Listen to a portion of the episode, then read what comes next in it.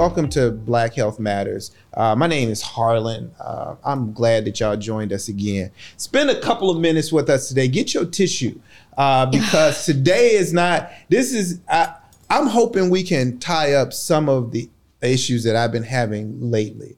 St. Louis has been plagued with some really terrible incidents of violence. Mm-hmm. I mean, we've been struggling with our schools.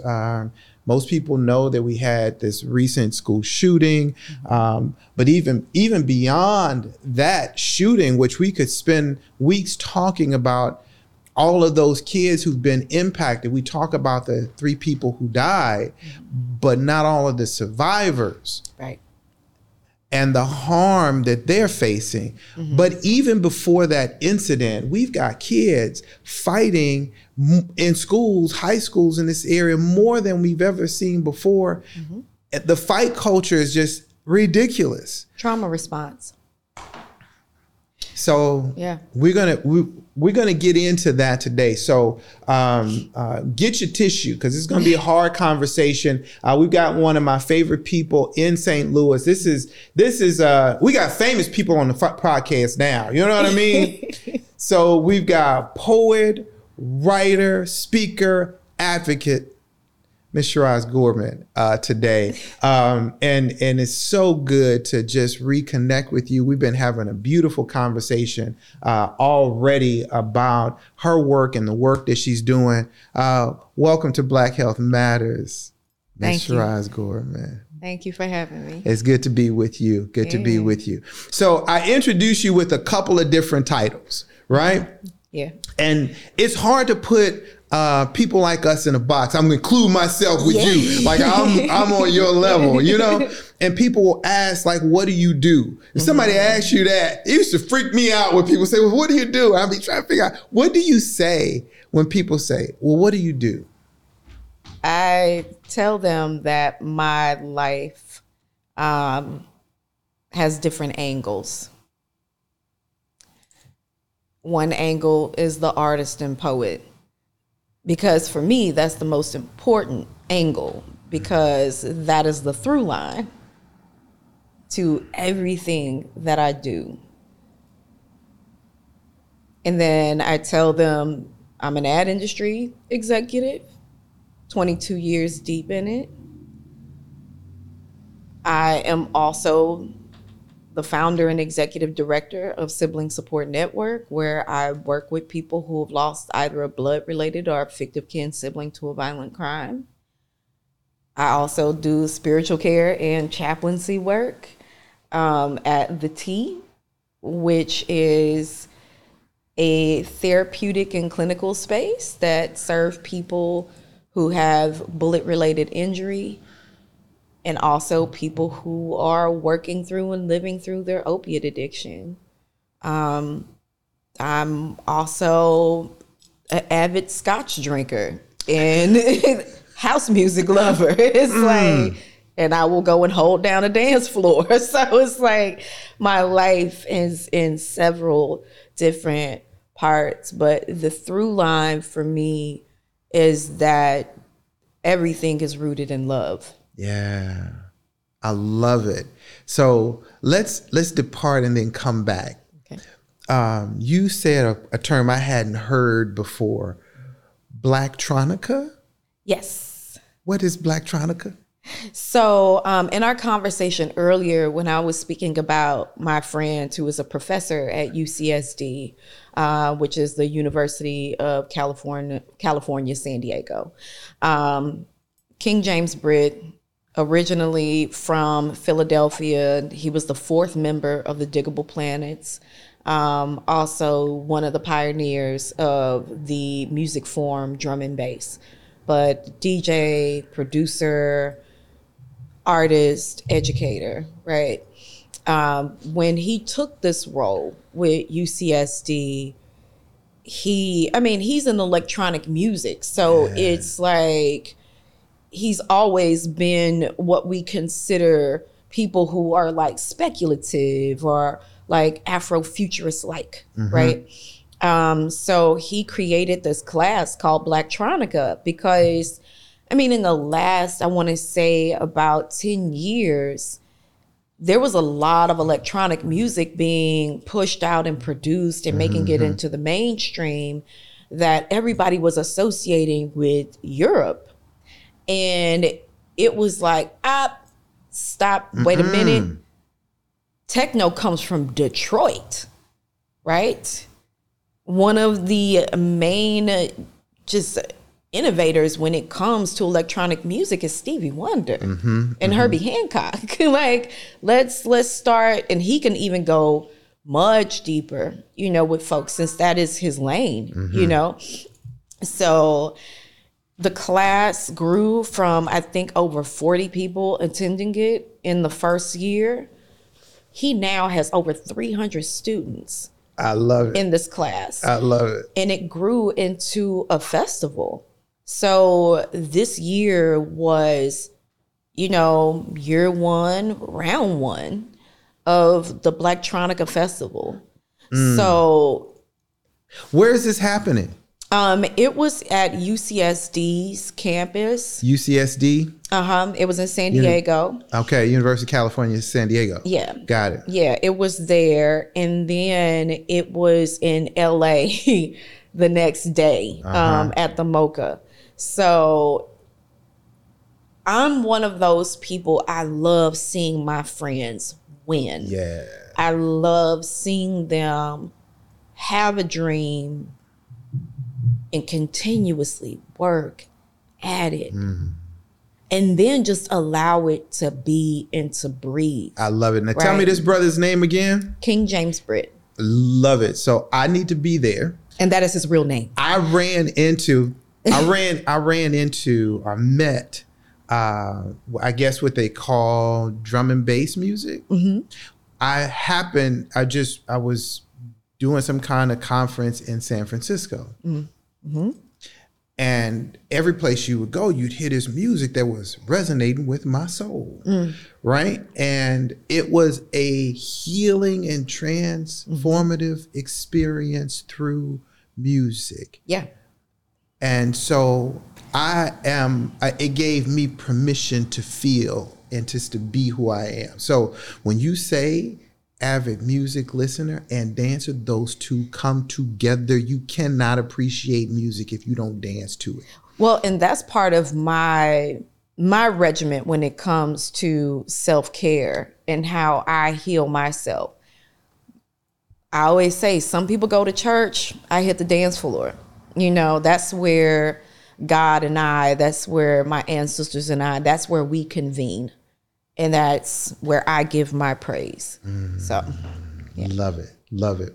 So as we lean into this a little bit, tell us a little bit about your history, kind of how you use your voice and poetry to not only heal yourself, but to heal others. But tell us about, give us this origin. Give us a little bit of this backstory. So the origin story of me as a writer, because that is what came first. Actually going through my family's vinyl collection. Folks would be outside. I would be sitting down, vinyl open, listening to songs, reading what I came to learn was liner notes. And I would go back and I would write my version of what I thought was a song, right? And my mom found some stuff that I was writing and she was like, do you know what you're writing? And I was like, well, I'm writing like how Stevie Wonder sings, because for me, that is the artist and poet and songwriter. He's it. That's it. That really set the tone for me. He's a standard. Yeah. I mean, he is hands down. Yeah, when it comes to our book of American standards, I mean, Stevie Wonder's catalog needs to be a part of that, you know? So that's how it actually started for me. And then my mom, one year, I cannot remember what year this was. It was at some point in the 80s, but my mom took me to the Black Expo. And she had this book titled Racism 101 by this writer and poet named Nikki Giovanni. And my mom was like, grab your book. And I remember us going to the Black Expo and we were walking down the corridor and I'm looking at the back of the book and I'm looking down and I'm like, oh my God, that's the woman on the back of the book. So I meet Nikki Giovanni, she signs my book and she was intrigued because she's like, you're kind of young to be reading this book. And my mom was like, but I feel like it's necessary for her to have it. So that just kind of, that's even a very interesting full circle moment for me because my first published book, In the Midst of Loving, came out in 2015. There are three people who are quoted on the back of my book. Shirley Bradley LaFleur, the late Shirley Bradley LaFleur, the first woman poet laureate of St. Louis. Michael Castro, Dr. Michael Castro, who was the first poet laureate of St. Louis, and Nikki Giovanni.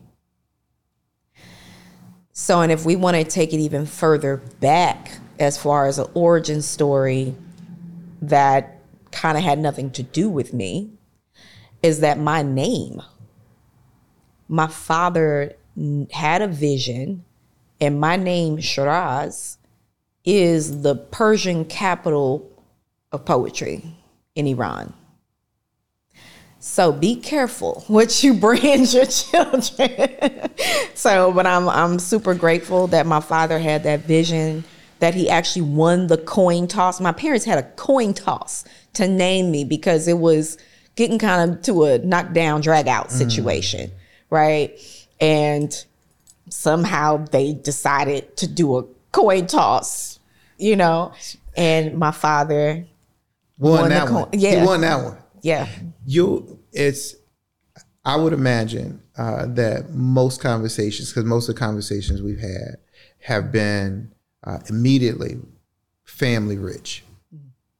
I feel like I know more of your family than I know my own family, right? And it's apparent that those folks have been a part of your development. Yes. Can't know you without understanding that you're a product of a large community. And so I want to acknowledge that connection, that lineage, both blood and this assumptive kinship that we have, because our family is our family. We don't get to say it as blood. No, our family is our family. Right. But I also know that part of your motivation for the work that you do is influenced by loss in that family. Yeah. So I want to lean into that a little bit. And so you can help us understand that part of your work. Yeah, the 90s were tough. The 90s were tough. Because not only was my immediate family impacted by violence, my communal family was impacted by violence. I grew up in a neighborhood here in St. Louis called College Hill. The symbol for that neighborhood is the White Tower, right off of Grant. I grew up on Gaynor and West Florissant. I attended Bryan Hill Elementary School. And I distinctly remember, I think it was around like 87 when I first started hearing gunshots in our neighborhood. And it was something that was very foreign. And it was like, whoa, what is that?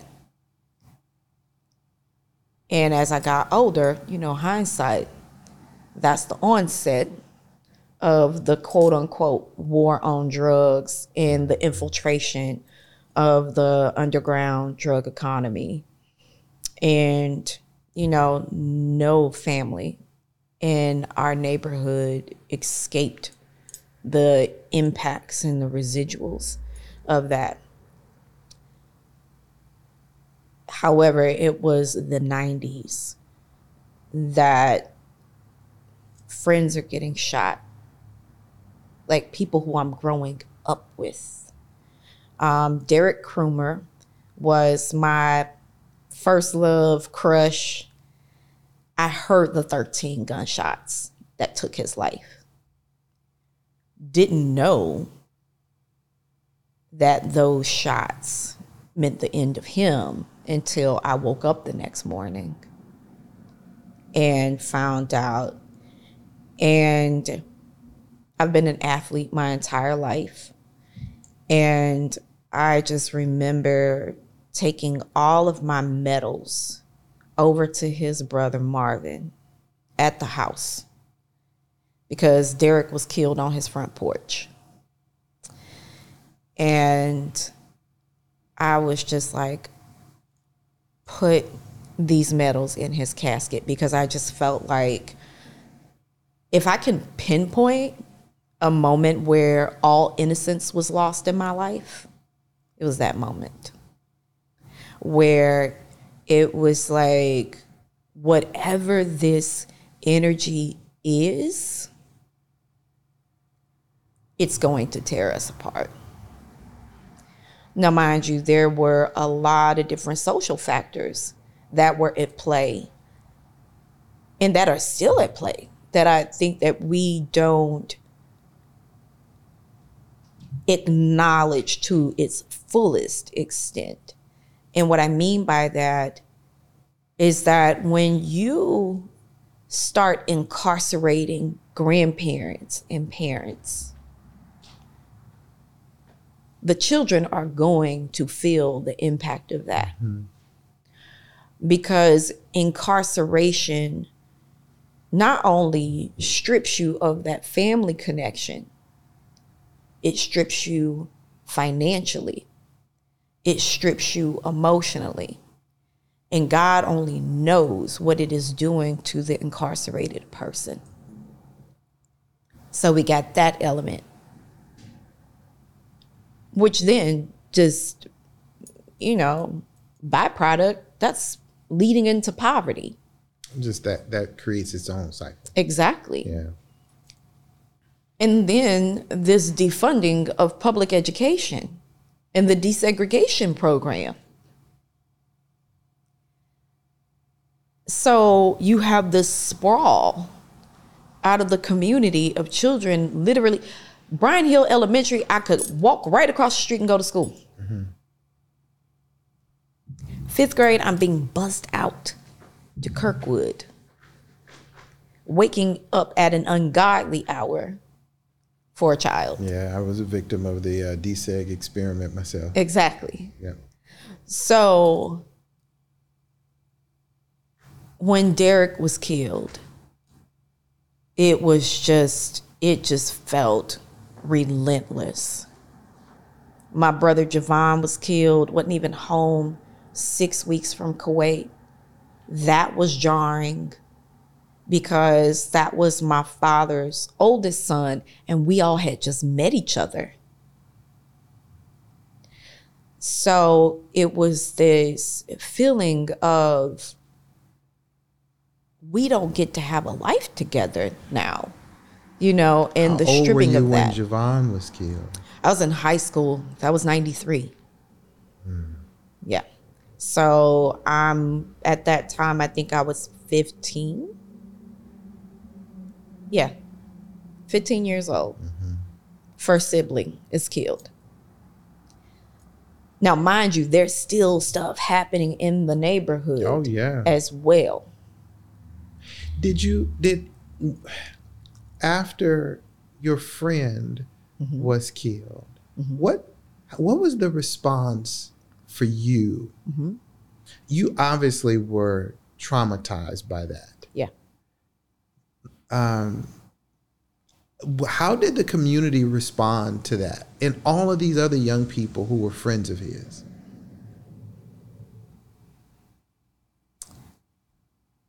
What I recall was that we mourned for a little bit and then life continued. for me, how I dealt with it is that sports became my life. That was it. And I was doing pretty good academically, but after losing Derek and my brother, I kind of fell off the radar, you know?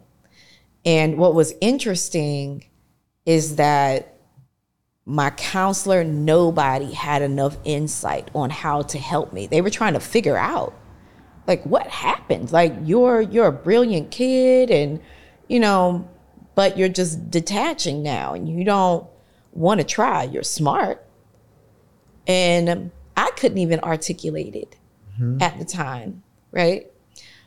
But there was nothing to support that.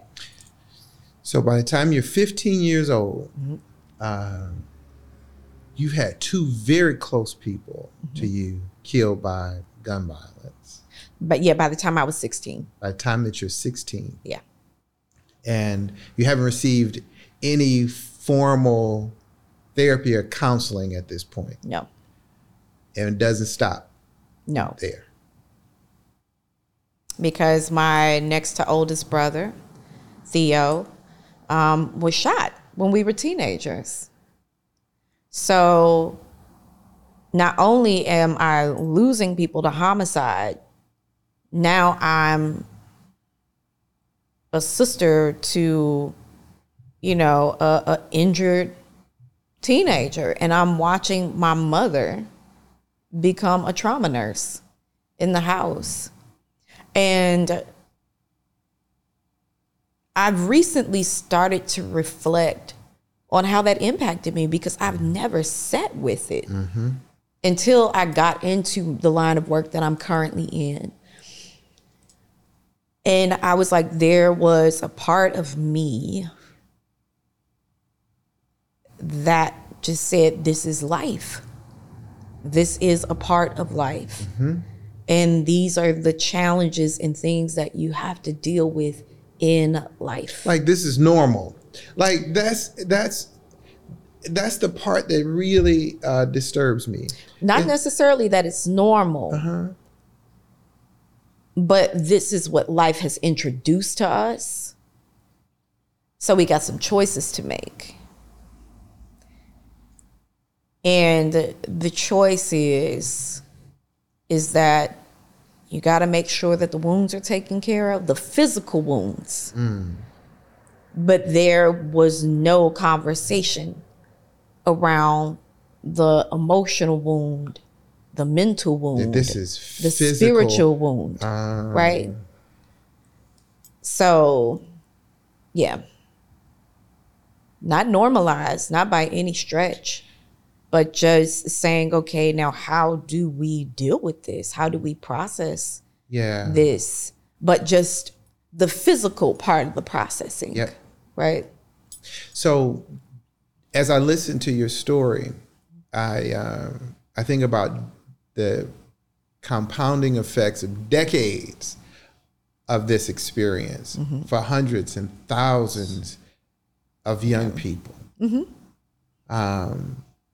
And I believe in restorative practice, right? One is because we have these harms that happen, and when we don't deal with them, they become, one thing becomes two, and we continue to have more and more compounded harm. And today, when we look at it, we say, how in the world did we get here? Right? It didn't happen overnight. It goes back. I mean, we realize that this is out of neglect. And so the question is, like, what can we do now at this point? And that's why I'm so excited for you to be here, right? We talk about Black Health Matters, and the first thing people think about is, like, this physical work, right? Because I'm a runner, I bike, swim, you know, all, it's hiking stuff. We love all of that stuff. But we wanted to spend some time talking about this other part of our well-being that is often neglected, but is a priority for the young people that we serve. And so I want you to tell us about this part of your journey now in addressing these harms. You're doing some work. What are we calling this work? This is survivors of gunshot. Hey, tell me, what do we call this? Yes, so Dr. LJ Punch, who is the medical director. Yeah, we love Dr. Punch. Of the T. Yeah. He has identified something that we need to really push hard on. And that is, guns are not the issue. Bullets are the issue. Bullets are the things that are doing the damage, right? Because as a person who is on both sides of the coin, and what I mean by that, I have lost multiple siblings to homicide. And I have had siblings, cousin, fictive kin folks who are survivors of bullet-related injury.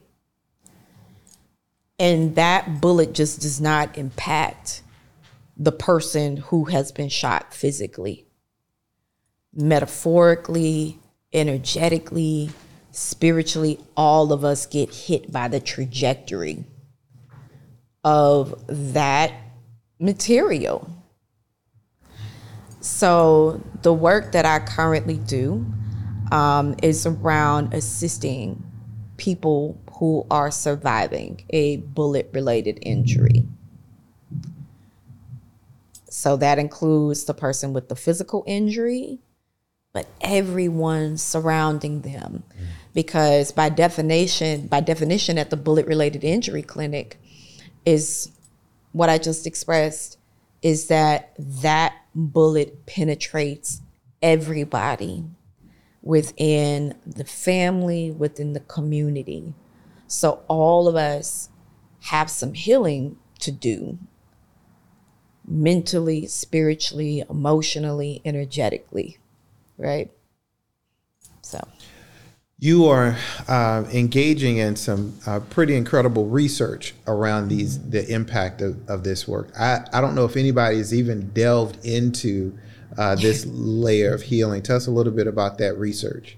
So the research that I am conducting through Sibling Support Network. It's a survey called The Loss of Sibling to Violent Crime. So this is the first survey ever of its kind to measure the mental, emotional, physical, and spiritual and financial impacts of losing either a blood-related or fictive kin sibling to a violent crime. What? Yeah. So... you added financial in there. Yes. We haven't even begun to talk about the financial loss. Tell us, give us some insight to that. The insight came from my own lived experience, and I wanted to see who else it impacted. So when my baby brother John was killed in 2013, August 14th of 2013 to be exact, at the time, I was creative director and curriculum director of a nonprofit called the Marcus Graham Project based out of Dallas, Texas, where we train young professionals of color to be in the ad industry, specifically young African-American professionals. And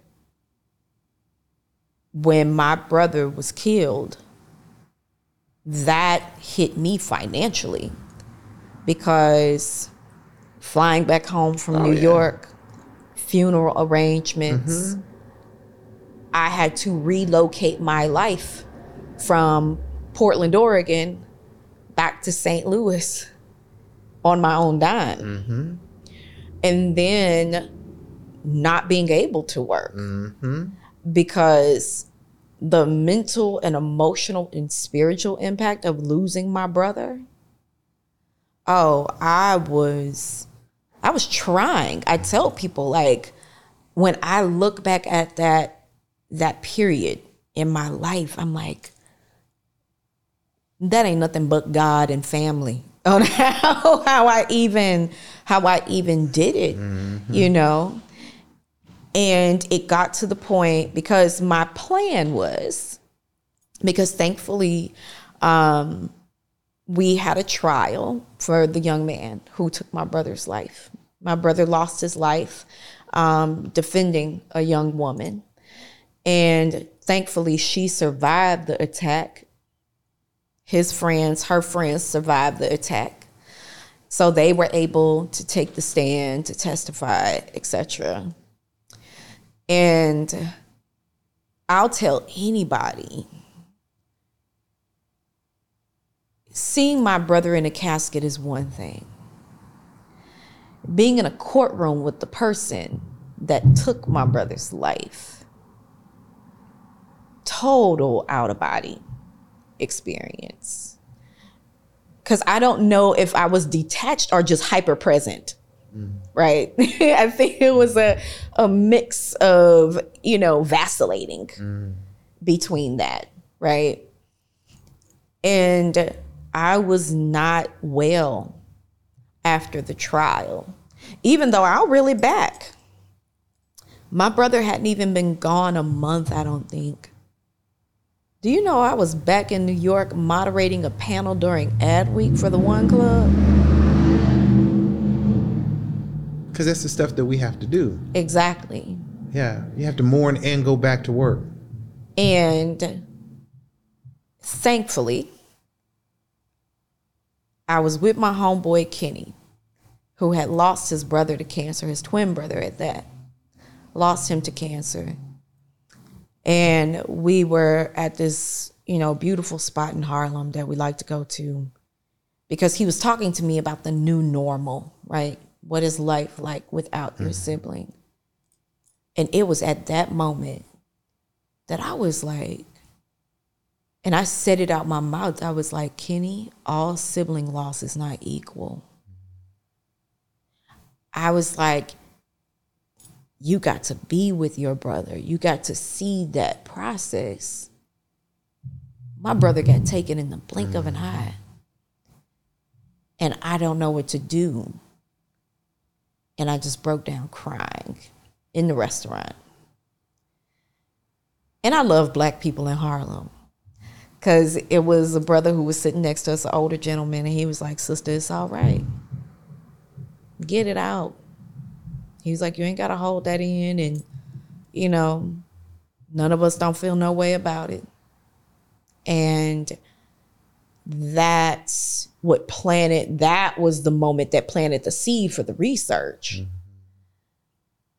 And also me looking for support for myself and realizing that there was no support systems for people who had lost their siblings to a violent crime. Now, you look at cancer, it's a sibling group for every type of cancer you can think of, right? And I was like, how?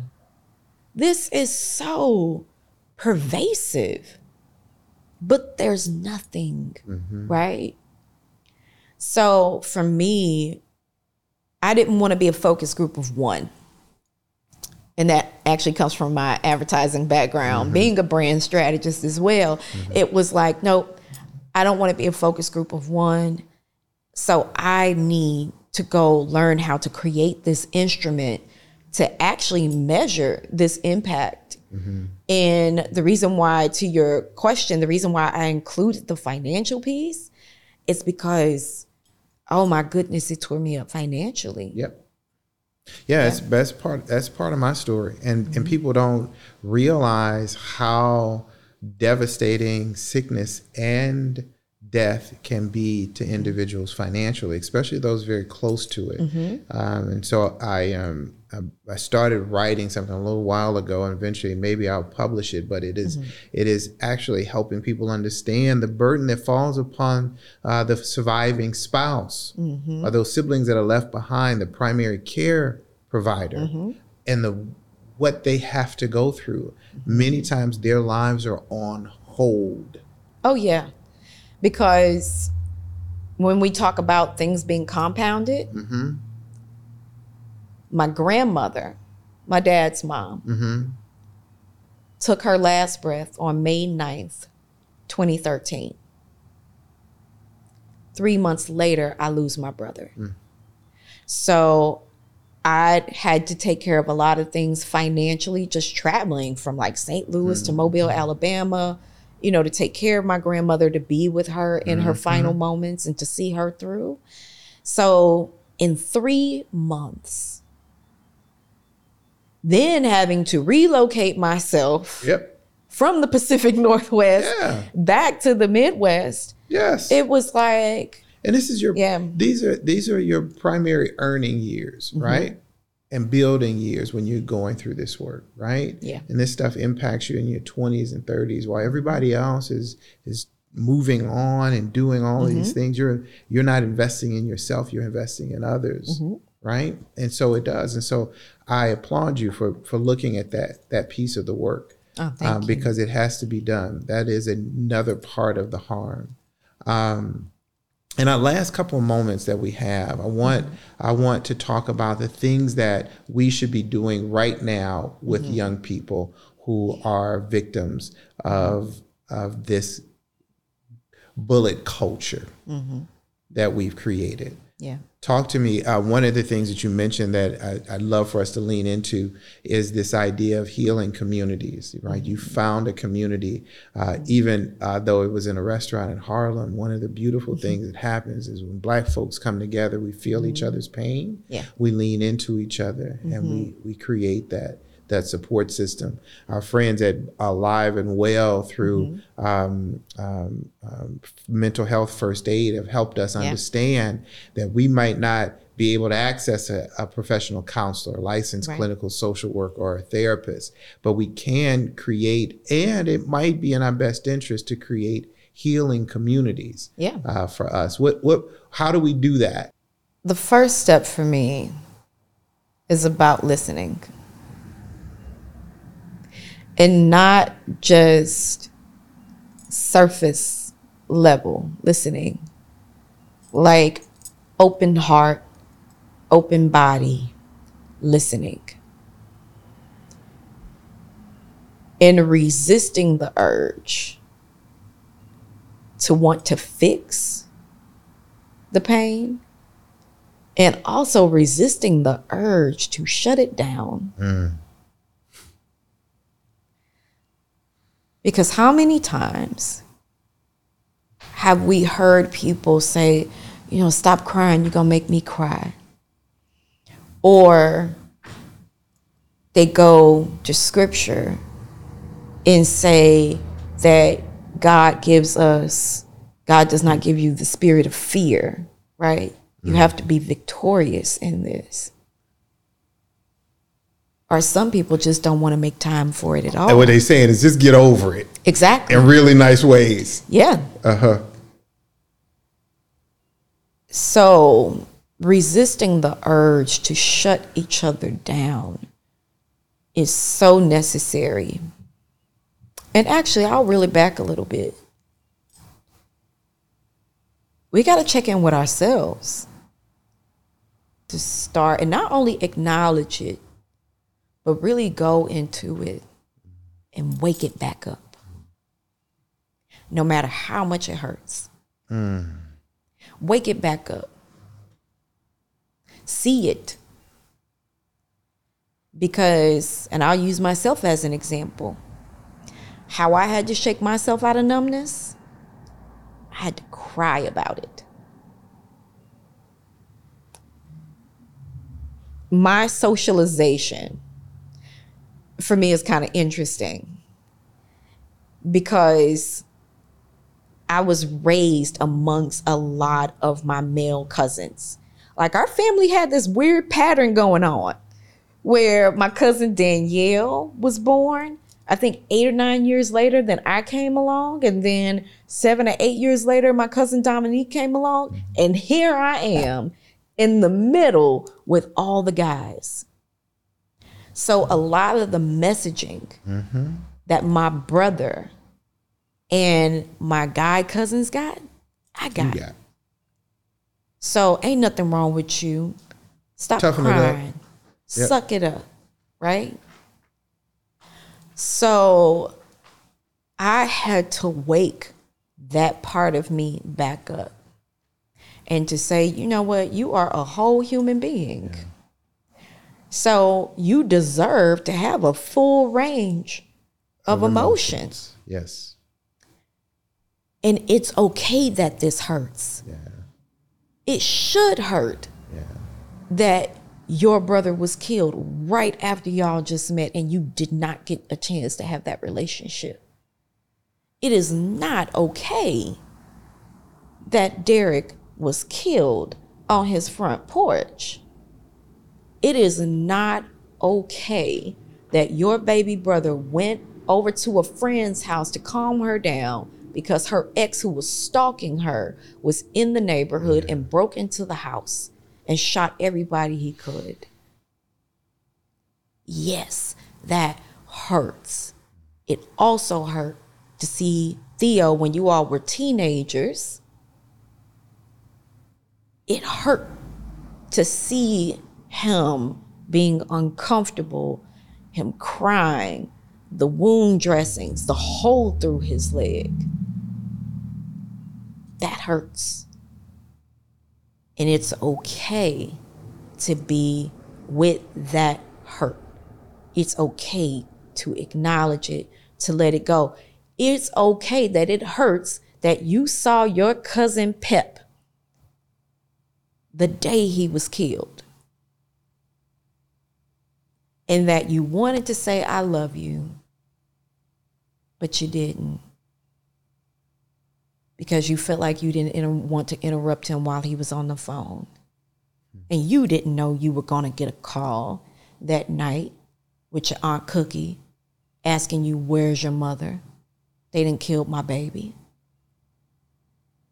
It's okay to feel the pain of regretting telling your cousin that you love him the day he was killed because you did not know he was not going to come home that night. I had to go back into each one of those instances. And also the psychic impact of hearing gunshots. For me, that is one of the most damaging things for us as a community. Where just the sound, hearing these things at night when your body and your mind and your spirit is supposed to be resting and, you know, ramping down from the day and going into a phase of, you know, sleep so you can actually heal. I had to just acknowledge all of that and wake that up for myself. So I am understanding in this conversation that it is that your own healing will allow you to support somebody else in theirs. Mm-hmm. And that it is a slow process, it's a journey. Yes. And I don't know if it ever ends, right? We just keep walking that. And I appreciate you taking some time to walk with us on this today. Yeah, thank you. Thank you for the work that you're doing, Cheraz. Thank you. It is so important, and you're a great model for how to do that. I hope that each of the folks that have spent this time with us can really see what's happening in your heart. Thank you. Right? You really shared a lot with us today, and I appreciate it. Thanks for joining us in Black Health Matters. Take care of yourself. Do your own healing. Do your work. And who knows who will be blessed in your process. But I'm going to take some time, go back and listen to all the things that you said because I think this is important. Thank you. Thanks for being with us. Listen, I got this little thing, Cheraz, that I say I think is really important. I want you to eat well. I want you to live well. I want you to perform well. But here's a better way of saying it. Eat love. Mm-hmm. Shit flowers. Run like a Tesla. No gas. Hey, thanks for being with us. I'll talk to you soon. Thank you.